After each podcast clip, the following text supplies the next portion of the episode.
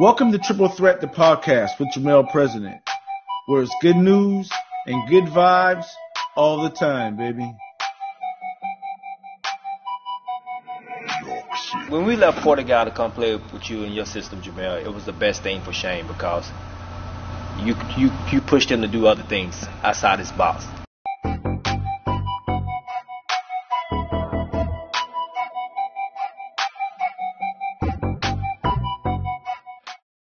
You can follow us on Facebook and Instagram at Jermel President and on Twitter at President Jermel.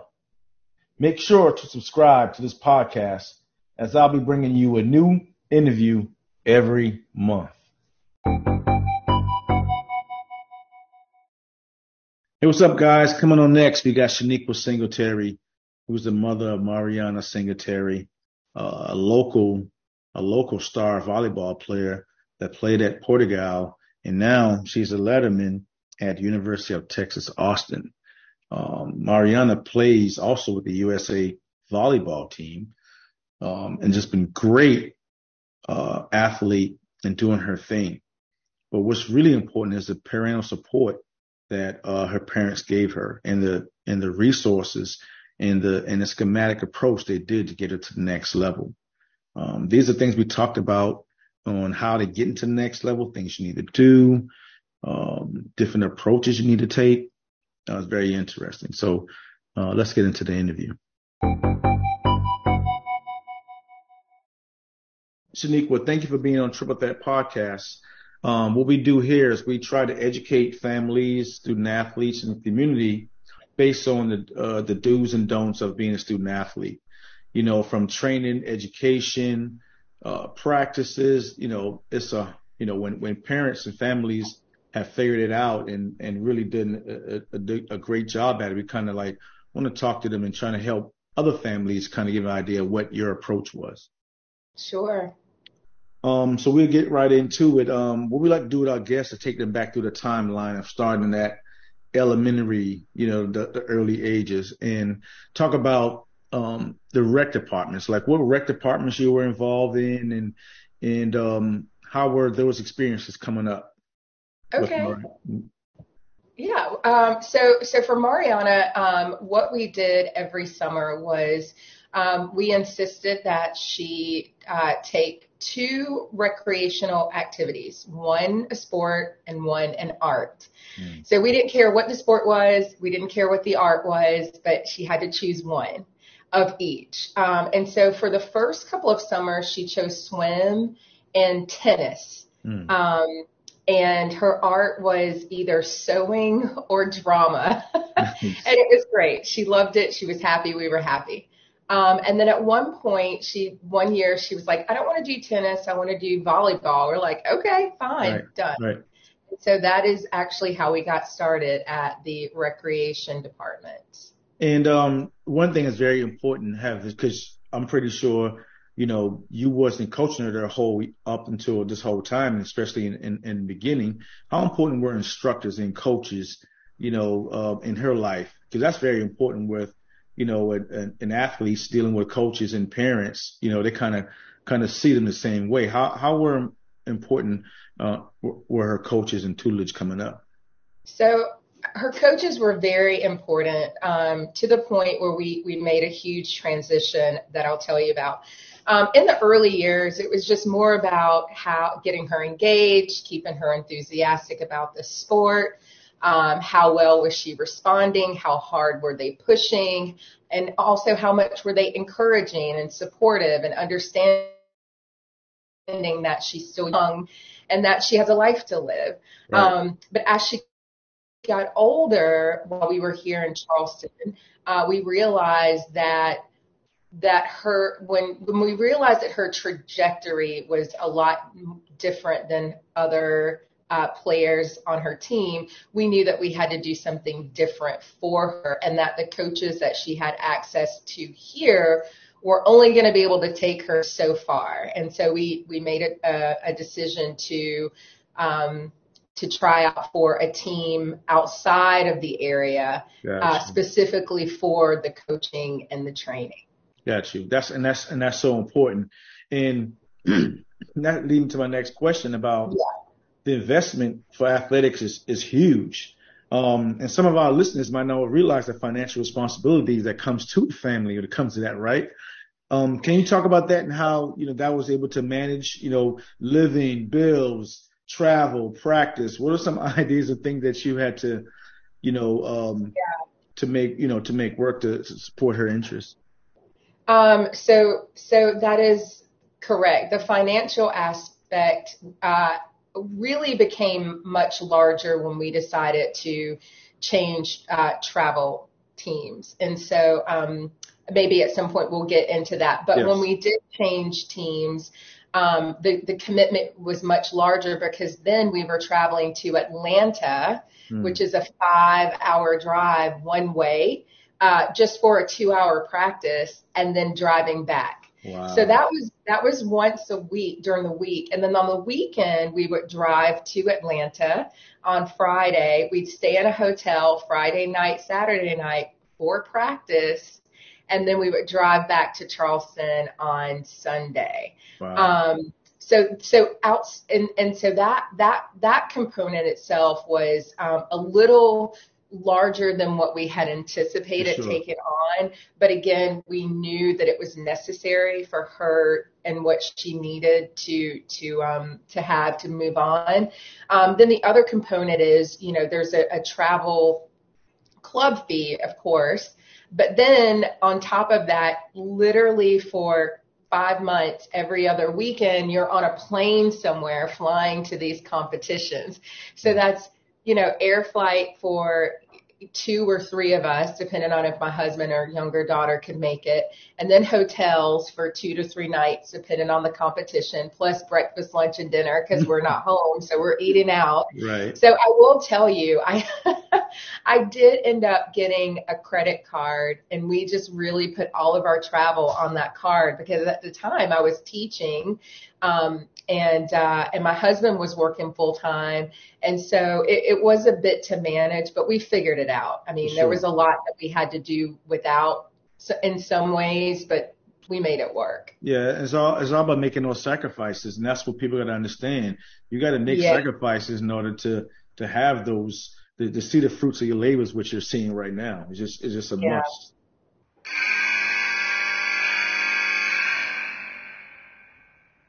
In today's time out message, we got BJ Mackey. what you got to understand and young guys got to understand at the high school level and and at the middle school level that's your fun That's fun. that's your fun right. when you start going to college that politics and the business aspect that that that comes into play Right. and then when you go to the professional level and you're talking about overseas or NBA because you're still talking hundreds of thousands of dollars Right. Right. it ain't no friends. It's all No. business. It's all business it's all business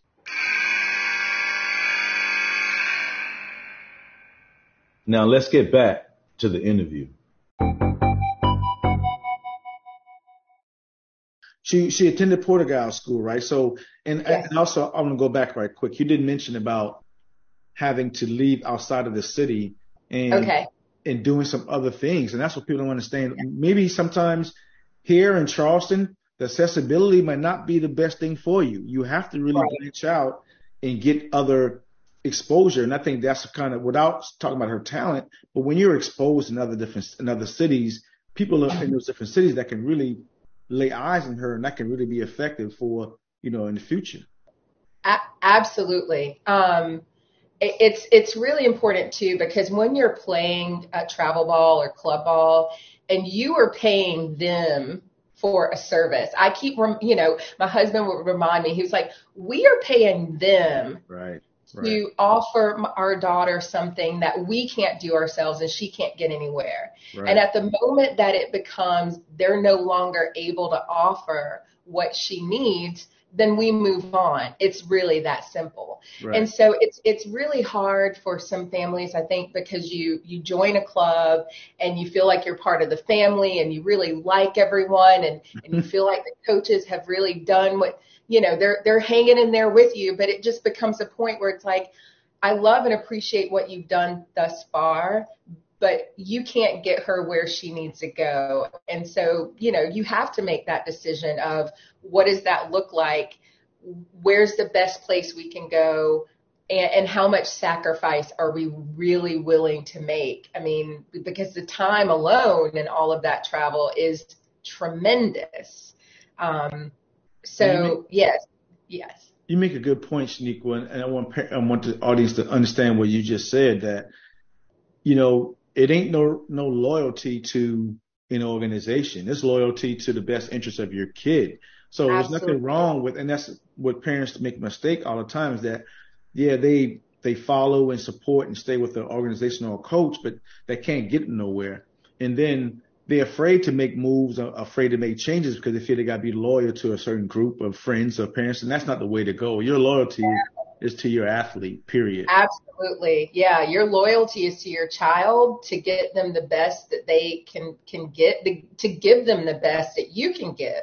Now, of course, if the best is right here in your area. For sure. Then, then, you know, then you stay. I mean, that's just what it is. But if you're in a position to do more exactly. and do better, then you definitely you you go where the benefit is the greatest for your child. And, and like you said the exposure um, to uh, college recruiters the exposure to plan at a higher faster pace and level. And you know your your your child is only going to become as good as what's around them. Exactly. i mean and and so you you have to make the choices to put them in the best position possible. Totally agree. Yeah. Um, um, let's talk about high school a little bit. When did the okay. recruiting, uh, you know, things start? When did it start hit home where you got a letter from this person? I mean, this college. That when did it started like the hit? When it started okay. getting exciting? Okay, so most people are probably gonna just like pass out when I say this, but she, Marianna, took her first two unofficial visits when she was 12. Wow when she was 12, we visited um, two big universities in North Carolina. It was like back to back. One wow. one was a Saturday, one was a Sunday. Um, and that was where it started. By the time she was uh, ending her 13th year, she had uh, about six college offers at 13. Wow. Um, wow.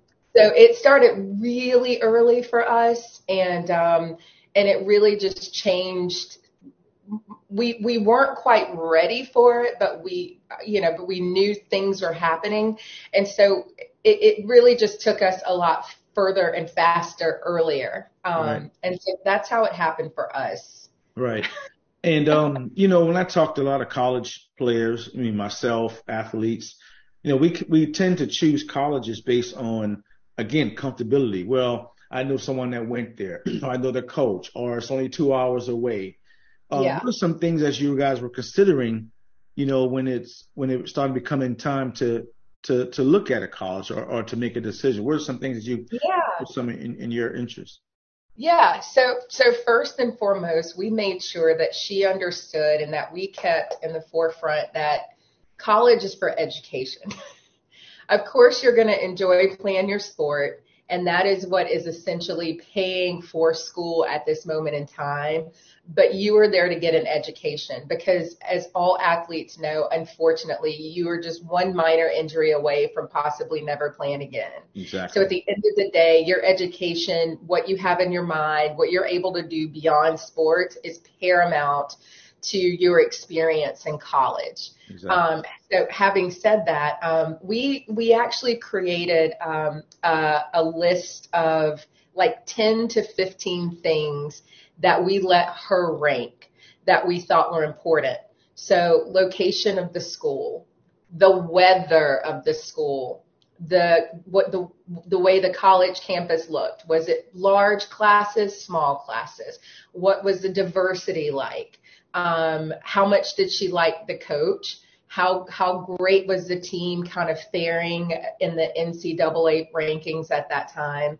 Um, and really, if there was no volleyball, how does she think she would like just being at the school without mm-hmm. the sport? And so she just did a ranking of like her top 10 or so programs and that's really what helped her determine uh, that she wanted to go to the University of Texas at Austin. That's awesome. That's awesome. Yeah. In the recruiting process, um, I know she chose uh, university. What, was any other options? Anybody came close, but besides that decision, what was the second option? If I can. Um, so, yeah. So her her the, the second place option was um, University of I believe it was University of Wisconsin. Okay. It may not have been the second, but I remember she really loved the coach at the University of Wisconsin. Um, and, and because she had given him so many great points as well as like the layout of the school, I think that ranked second or close to second. Um, but I think University of Florida was up there as well. Um, and Penn State was on the list for sure. So some really good programs. Um, UCLA was one. Oh, wow. Yeah. So um, those are kind of like the top five, and I think it was really close, but it just came out. Um, I think it was really just she loved Texas's campus. Wow. She loved the weather. It was a very diverse uh, uh, campus on top of that, and she was like, I could just see myself being here, even if even if volleyball wasn't involved. That's awesome. That's awesome. Yeah. And you know, in my conversation with my other guests, we would talk college, high school, NBA, but never had an Olympic conversation. So this is the first. Okay. okay. First. So um, let the uh, tell the audience about that. Cause I know she was Gatorade Player of the Year as well. Yes. Um, she does. I think she was um had, had a couple of accolades with Under Armour or something like something like that, and write down my notes. Yes. But Under Armour. About, yeah. Talk about the um the process. How was she selected and and okay. um, how did that came about? Yeah. So um, starting at about 13, um, they have what's called a high performance, which is linked through the USA Volleyball, which leads into the, the National Olympic team. Um, and so they have these camps every summer where they really just do an evaluation and, and it just gives them it's, it, they used to call it the pipeline to the podium. And so it just kept these girls in front of college coaches. It kept giving them a little bit of elite training where if they were at a club or in a situation um, that they didn't have access to better coaching, that this like summer coaching would kind of keep them in the spirits of like, you've got something, we're here to work with you in this capacity. We've got our eye on you. Just keep doing your thing.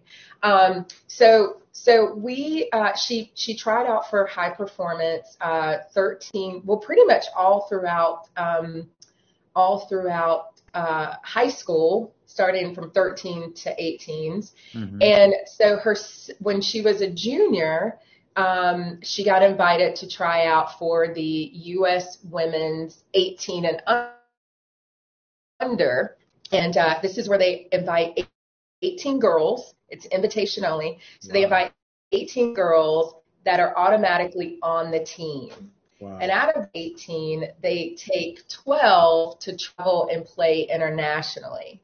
So when she was a junior, um, she made the list of 18 and on the roster, but she didn't make the 12 to travel. Mm. So then her senior year, she got invited again to be the 18. So she's definitely on the team. And this particular year, she skipped her high school graduation to go try to go train with them in the hopes of making it to one of the 12 to go travel internationally. She didn't make the travel team. so her this past year as a freshman at UT, she got invited again. This time it was for the U21 because you know every year the age group is.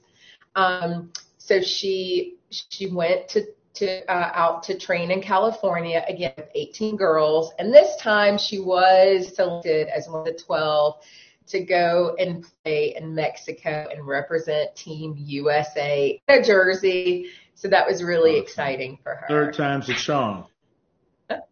I said the third time. Third time, I know. I was like, yes, yes, indeed. And and and talk yeah. about that that regimen. Do you do you, do she feel? Do you feel the training and the and the and the regimen is is is kind of more intense on that level? Um, so you would think so, honestly, but like th- at that level, they actually focus more on uh, the mentality and the mm-hmm. attitude. And so just as much as they are physically working together and practicing together, they are also spending a fair amount of time on thought, mind processes like making sure you're staying mentally positive. How do you stay in a mental positive place?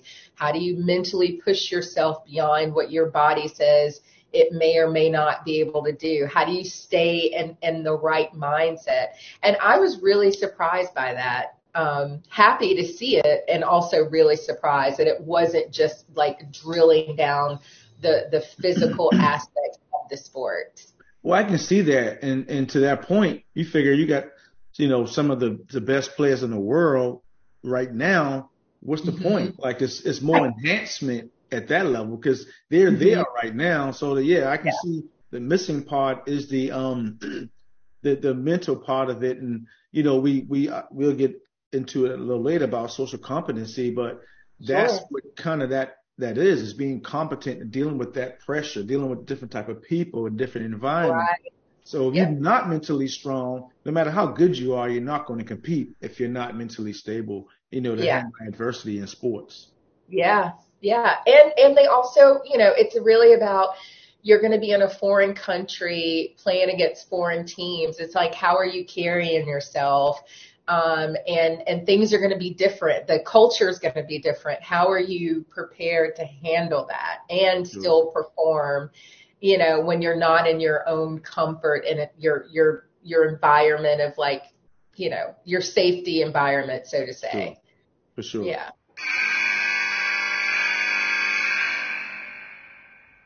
In this timeout message, we have Janet Carter. So if I had unlimited resources, um, it would be wonderful to have a, a, a program that would be in the community that would be easily accessible to students and, and student athletes and really any any kid um, to gain the knowledge that they would need for you know wellness but mm-hmm. also to provide not just not just information like not just standing in front of them and teaching them but providing them with the tools like exactly cooking skills or um, taking them to a grocery store and shopping around with them or actually giving them healthy food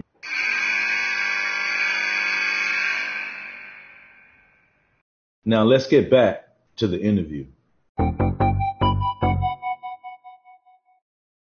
And she also played in the um in Mexico in the Pan Am Games. She did play. In yes. That? Yes. So, mm-hmm. so that was for the uh, USA Volleyball U21 Women's National Team. Okay, briefly tell me about how was that experience?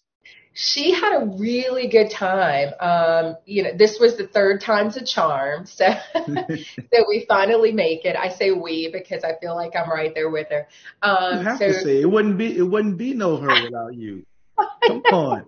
You got to take, listen, no, no, listen, I'm telling you, and you have to take that on because you'd be surprised how much, how many parents are looking for that type of information, looking for that mm-hmm. type of direction. And I don't know if you had uh, um, uh, a recipe book or some type of toolage, or you just y'all just went on and did it just saw. And again, so no, you got to give yourself a pat on the back because that's yeah. that's awesome. You didn't let you know your kids um at, uh, athletic ability t- took take her to the next level. You actually constructed it, had a plan, executed it. Like that's different. So you know you can't take that away from yeah. me. Please don't. Thank you. Thank you for saying that. I appreciate that. Sometimes I, I forget, sometimes I remember, but you're you're absolutely right. It it was a plan that we as a family had to execute because it was exactly. a lot of sacrifice. And, and, um, and one and uh, before you before you continue, one yeah. wrong move could have changed the whole dynamics of everything. So no, you yeah. gotta you gotta give it up to yourself. But go ahead.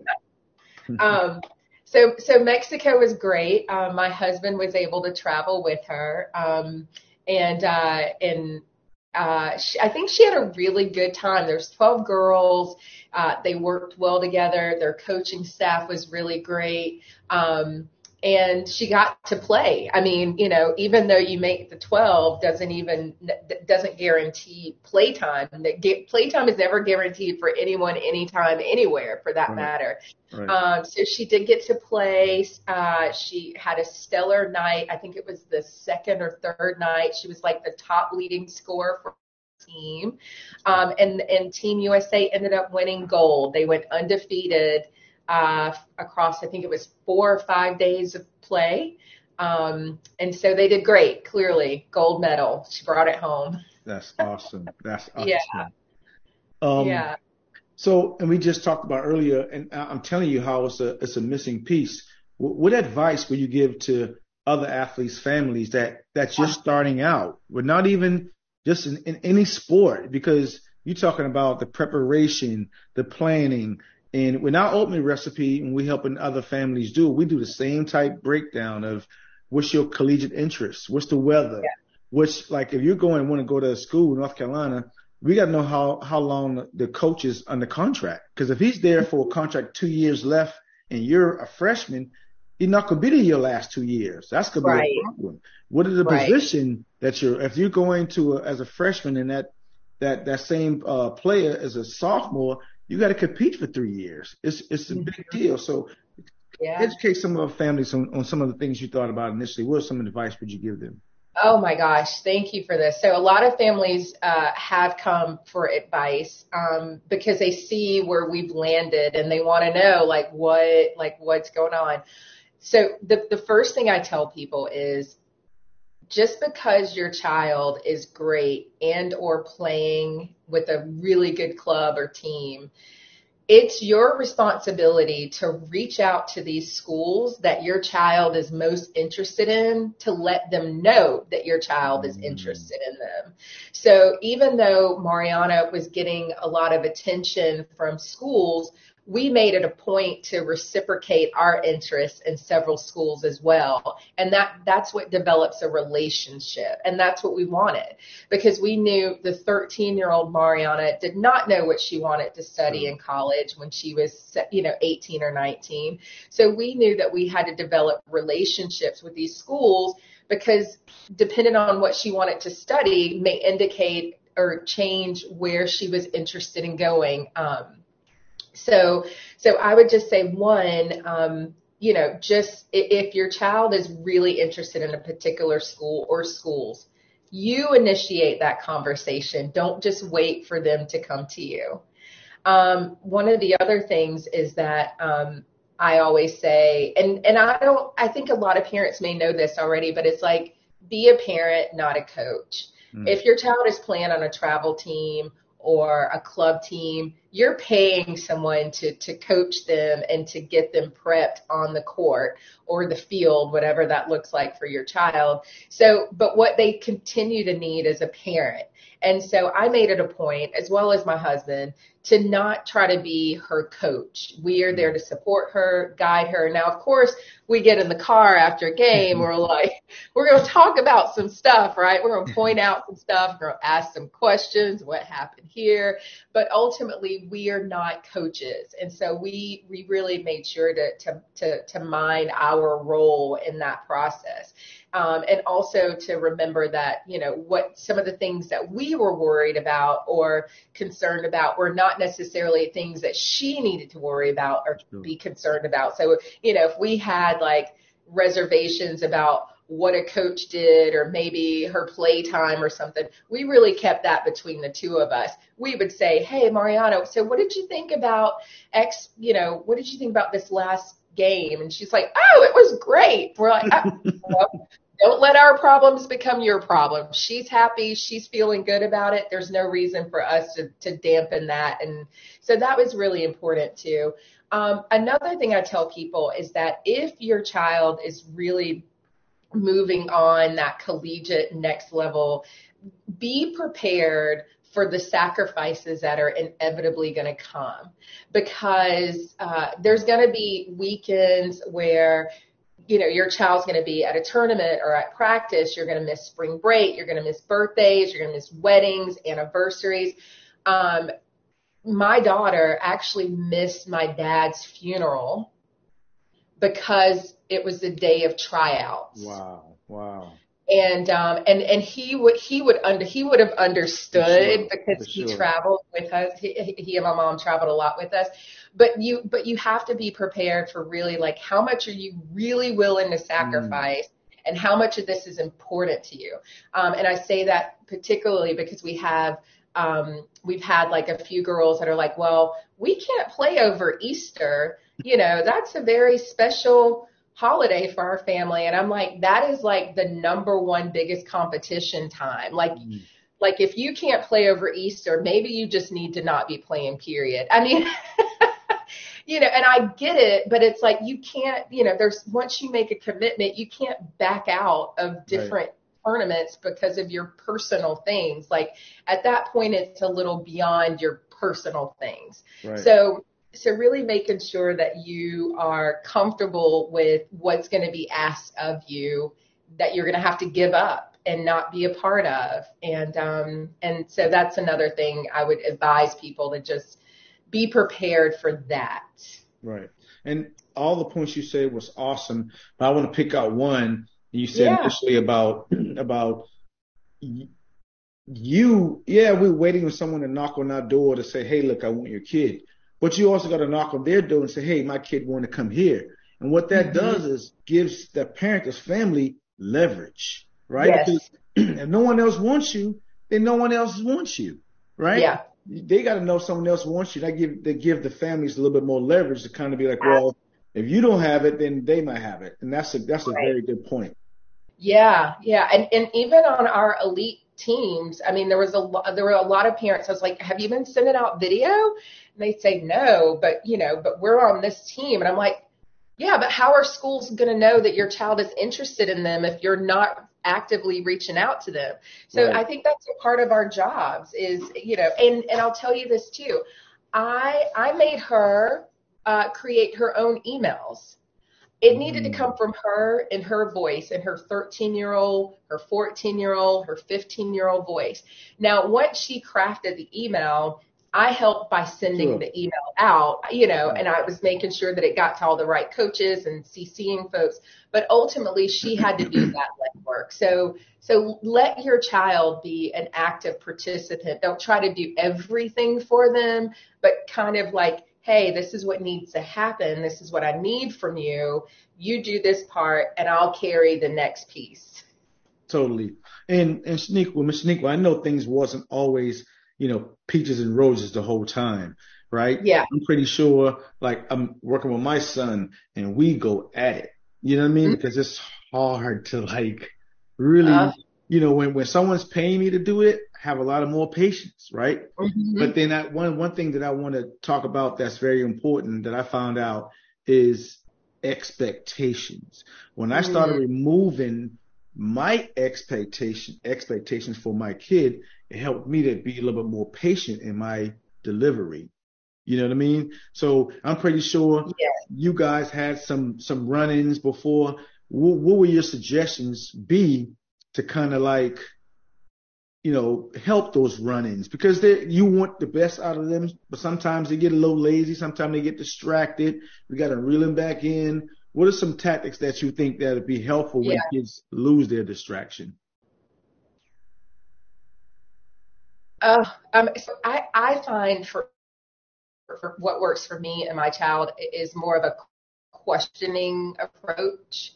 So it's more of like, hey, do you feel like you're doing your best right now? Mm. Is there room for you to do more? Mm. Is there room for you to contribute more? So then it's not really me saying, I noticed that you're not putting in 100%, but that could be her 100% mm-hmm. that day. Mm-hmm. Or it could be her 100% the following week. And I don't want to put it in her mind that I think she's doing less than what she's capable of. So I just asked the question, you know, was was I was like, "Oh, that was a really short workout. Was that was that all you needed?" Do you feel good about that workout? okay. Is there anything more you can do? I'm just wondering. I mean, maybe not, you know, and that, but that's always been my approach as a, Mm. as a parent and not a coach. A coach would probably say, get your butt back in the gym. You know, you're going to press another 30 minutes. You're going to do so many more burpees. But as a mom, I'm just like, okay, well, I, I just want to make sure that you feel like you're doing all that you can do because I think when you have a, an athlete at that level, they they they kind of intuitively know what needs to to, do, to happen, right? right, right. And so, um, and so I don't, again, I don't want her problems to become my problems. That may have been a great workout for her. So I just asked the questions that, that, you know, and she's very honest. She'll come back and say, well, I probably could have pushed a little harder. And I'm like, Right. okay, well then let's do that the next time. Awesome. That was a that was a great teacher approach, which you just did. Sometimes you got to wear teacher parent hats because that's what that's not like what you would say to your student. Do you think Yes. that's the best thing today versus in, in this homework? Was that your best work? Was that your Joy? best? Yeah. I like that. Yeah. Um, And also as as teenagers, you know, there's a lot that they're still going through. They're still growing. They're still getting to their bodies. There's all the emotional components and the social components that can tend to get in the way. And so I think we we have to still allow them to be children, growing children, but we just, you know, but we keep some parameters around that, right? Totally. Because we can see what that next level is for. And it's like, we want you to, to still do some of the things as much as possible, but we got to keep you focused and engaged and, and, and moving forward. So, totally, totally. And yeah. not just from an athletic standpoint and an educational standpoint. And we, we talk a lot about social competency and soft skills. How Mhm. important is that on the next level as well? Because you, you can't, you gotta, hey, how you doing? Good evening. You gotta be able to communicate. Coaches ask you questions. You gotta be able to articulate yourself. Yes. Talk about that, that, how important, you know, the soft skills is, is, is, is, is important as playing at the next level as well. Yeah, so soft skills are, are really important, um, more later than earlier. I think when you're 12 and 13, 14, and if you're talking to a college coach, they're going to expect nothing but a 12 or 13 year old conversation. It's going to be short. It's going to be yes and no's, uh, and a couple of head nods. But as you get older, what, what, uh, th- these skills show that you are, um, that you're capable, uh, that you're able of possibly being a leader for the team, that you know how to interpret information that's being given to you, um, and that you're able to like rationalize and make good decisions based off of little or no information, you know, like how is your reaction time? So I think that the soft skills are really important because it shows that it's not just about the one to one connection between you and your sport or your ball, but how you see the sport as a whole and how you deal with your teammates as a whole and how do you take direction and guidance from your coaches as a whole. Like all of that is tremendously important. And if not, then that leaves you as just a player. Totally Right. understand. Totally get it. Yeah.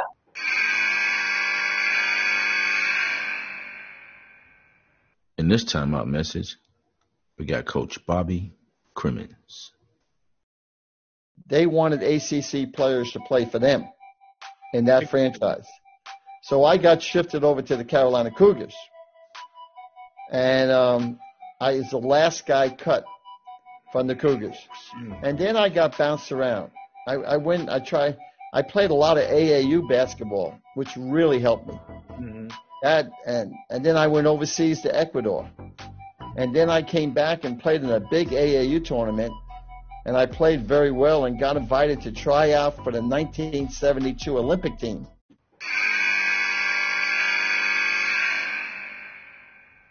Now let's get back to the interview. He made a name for himself as a star for the College of Charleston basketball teams in the mid to late 90s. And now, Jermel President is doing what he can to make sure that the Charleston area kids have a chance to succeed on the court and in life. So I want to, you know, give some of that back to the community as well. Um, after college and after playing professionally, uh, I started the DAE Foundation just to, to be that wealth of knowledge to the kids in the community and, and parents as well.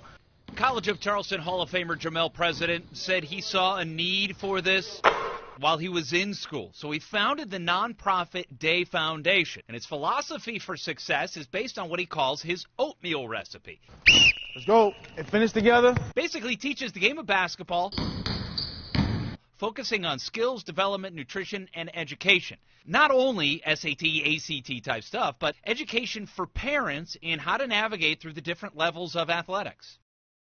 And in, in closing, Shanequa, I know we, we yeah. talked about how important training is. We talked about how important education is. We do something called an oatmeal recipe, which is those three components is education, training, and nutrition. And, mm-hmm. and I mm-hmm. see that you do a lot of teas, a lot of things. I watch your Instagram. But um, how important is nutrition? You know, when you're dealing with a high high uh, caliber athlete. Yeah, it's it's so important. Um, we, I'm sure. Okay, so so you know, a lot of our travel, we pack our snacks, and we have to make sure that we're doing all the right mindful things um, of course, she's still a teenager, so there's you know there's going to be some fast food components, but it's like, well, what's the best fast food component here? Um, now that she's off to college, I just again I ask questions that I right. hope are good prompters of you know are you are you eating fresh vegetables and fruit? She's not really a big fruit eater but it's like, okay, well, are you drinking juices but not too much sugar? Right. I remind her often that she is only able to do as much as her body has the physical energy to do. And if she is not putting things in her body to give it energy, then there's only going to be so far that she can go.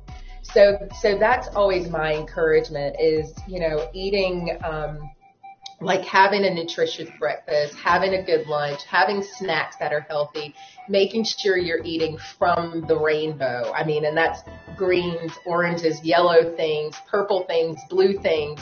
And so that way I know she's getting as much as she can. But that, that's a bit of a challenge. But once she gets to school, there, it, I think it actually becomes a little bit more easier because it's managed a little bit more. Yeah. Um, but yeah, I mean, we, we do very, very little fast food and uh, and try to just make some healthy snack decisions. Awesome, awesome. Yeah. Well, Ms. Shanequa, that concludes our interview. Um, okay. I'd love to have you back on again. You know, like you know, maybe in the, uh, our next season, and then talk about this. You know, this past. She's a freshman right now, right? So she's going into her sophomore going year. Into sophomore year. So yeah, next season I'd love to get you back on and just talk about how all those things transpired, how our year was this year, and and yes. give, give the audience some more good feedback. Because now you're done with the high school and the middle school. Now you're dealing with the college stuff. So it's another whole aspect. Yes.